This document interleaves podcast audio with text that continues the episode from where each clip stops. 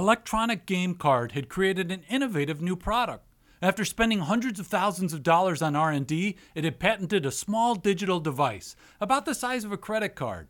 But the CEO said this device was in high demand, particularly from the lottery industry, where companies saw it as an alternative to the scratch card. Sales were growing and the company was profitable. The future looked bright, but there was something not quite right about the company. Its customers had no online presence, and the company's bank account and accounts receivable were linked to offshore PO boxes. The audit partner said everything was fine and signed off on the audits. But when a new CFO flew to London to track down a bookkeeper, he uncovered the company's dark secret. I'm Michael McLaughlin, and this is Scheme. Let's do this.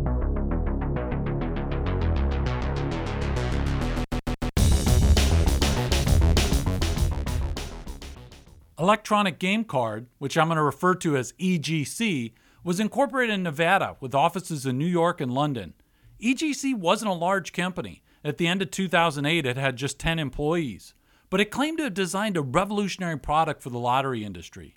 There are many different types of lottery games, but one of the more popular ones is called Instant Win. You buy a paper card, scratch off the front of the card, and instantly find out if you won. Lotteries have been making paper scratch cards much larger so the customers could play multiple times and have multiple chances to win on the same card. But you can only make the card so large, and that's where EGC comes in. It designed a microchip digital card that was operated by touch. The card had an LCD screen so the players could see numbers or images, and it had a random number generator. The device was very small, about the size of a credit card, just 3 millimeters thick and weighing half an ounce. EGC called it, quote, the digital evolution of the scratch card, offering multiple plays and multiple chances to win. The device was clearly a substitute for the paper scratch card, but there were applications in the promotional and education industries as well. EGC said it was developing games for children so they can improve their matching and math skills. Now, from 2003 to 2008, EGC was led by Lee Cole, a British citizen who lived in England and Spain. And the CFO was also a British citizen, Linden Boyne. Business seemed to be going well. EGC reported 6 million of revenue in 2007 and more than 10 million dollars of revenue in 2008. While those aren't gargantuan revenue figures, the company had very high margins, earning an operating profit of $6 million in 2008. And the firm was poised for growth. EGC said it had distributors in Native American casinos, plus state and national lotteries in the US, Mexico, and Italy.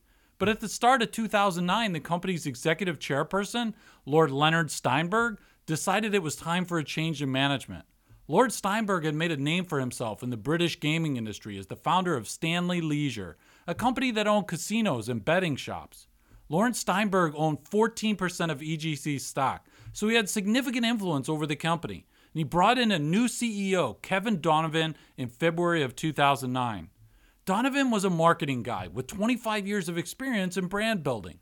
Even though Donovan was technically the CEO, he continued to report financial disclosures that were given to him by the previous CEO, Cole, and the CFO, Boyne. But then Lord Steinberg brought in a new CFO to replace Boyne seven months later. And this is where things get ugly. The new CFO was Thomas Schiff, an American who worked out of the new headquarters in Irvine, California. Schiff was a former KPMG auditor and he'd been the CFO of a digital security firm. And apparently, he was not easily conned. He demanded access to EGC's general ledger, checkbook, bank statements, and sales contracts. But EGC's former CEO, Cole, was still on the board and stonewalled him. This should have been an immediate red flag for several reasons. First, you've got two former officers in Cole and Boyne who are effectively running the company. Second, you're not giving the new CFO access to the bank statements? What is that about? Cole and Boyne eventually said they would mail the documents to Schiff, but they never arrived. So what did Schiff do? He flew to London. I really love this guy. Cole and Boyne then tried to prevent Schiff from meeting with the bookkeeper in London, but Schiff tracked him down anyways. And once Schiff saw the financial documents, he knew the company was a fraud. So Schiff told Lord Steinberg what was going on and Lord Steinberg died. I'm not kidding. On November 2nd, 2009, Lord Steinberg died suddenly at the age of 73. So, what exactly did Schiff find out? A heck of a lot, it turns out. First, EGC hadn't filed tax returns over a five year period. That doesn't guarantee the company's committing fraud, but it's not a good start. Second, EGC's revenue was bogus. Most of its sales contracts were fake, and the manufacturer of its game cards had been more than two years since it made any game cards. Most of EGC's phantom sales were made to shell companies in the British overseas territory of Gibraltar, and these offshore entities were affiliated with Cole and Boyne. Third, EGC overstated its assets. The company said it had $10 million cash in its bank account, but that bank account didn't even exist. The company said it had millions of dollars in investments, but most of those investments were held by Cole and Boyne's entities in Gibraltar. Fourth, EGC understated the amount of common stock outstanding by at least 10%. This made shareholders think they owned a higher percentage of the company and it inflated the stock price. Fifth, Cole and Boyne fraudulently issued and sold EGC stock without investors' knowledge. Here's how they did it. First, they forged a document such as minutes of board meetings to show that EGC's board had approved a stock issuance when it really hadn't. Next, they transferred the EGC stock to their entities in Gibraltar, had the Gibraltar entities sell the stock, and then directed the proceeds of the stock sales to their family members. In one transaction, a Gibraltar entity sold $35,000 of EGC stock and wired the proceeds to Cole's sister. For another Gibraltar entity, Cole's brother in law had check writing privileges. Cole and Boyne sold 20 million shares this way, helping themselves to $12 million cash. Now, if you're wondering why didn't the auditors catch all this, the answer is they kind of did. The California based Mendoza Berger and Company was the company's auditor, and the partner assigned to lead the audit was Timothy Quintanilla. Quintanilla's team expressed skepticism about EGC's financial reporting. They were concerned about sending the bank account and accounts receivable confirmations to offshore PO boxes, and they couldn't find information to verify that EGC's customers actually existed. A Google search turned up nothing, and several customers had the exact same address. One auditor told Quintanilla in an email, quote, I significantly doubt the company has any operations at all.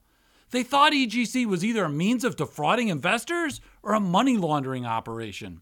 But Quintanilla did nothing and EGC received clean audit opinions year after year. So the question is was Quintanilla just incompetent or was he in on the fraud? It's difficult to say, but when the PCAOB came to inspect his audit firm, Quintanilla had employees create and backdate documents to fill gaps and make the EGC audit look more complete. Thus, Quintanilla must have known that he didn't do a good job on the audit. In any case, after Schiff blew the whistle on the fraud, it was clear EGC had no future. The company filed bankruptcy on September 28, 2010.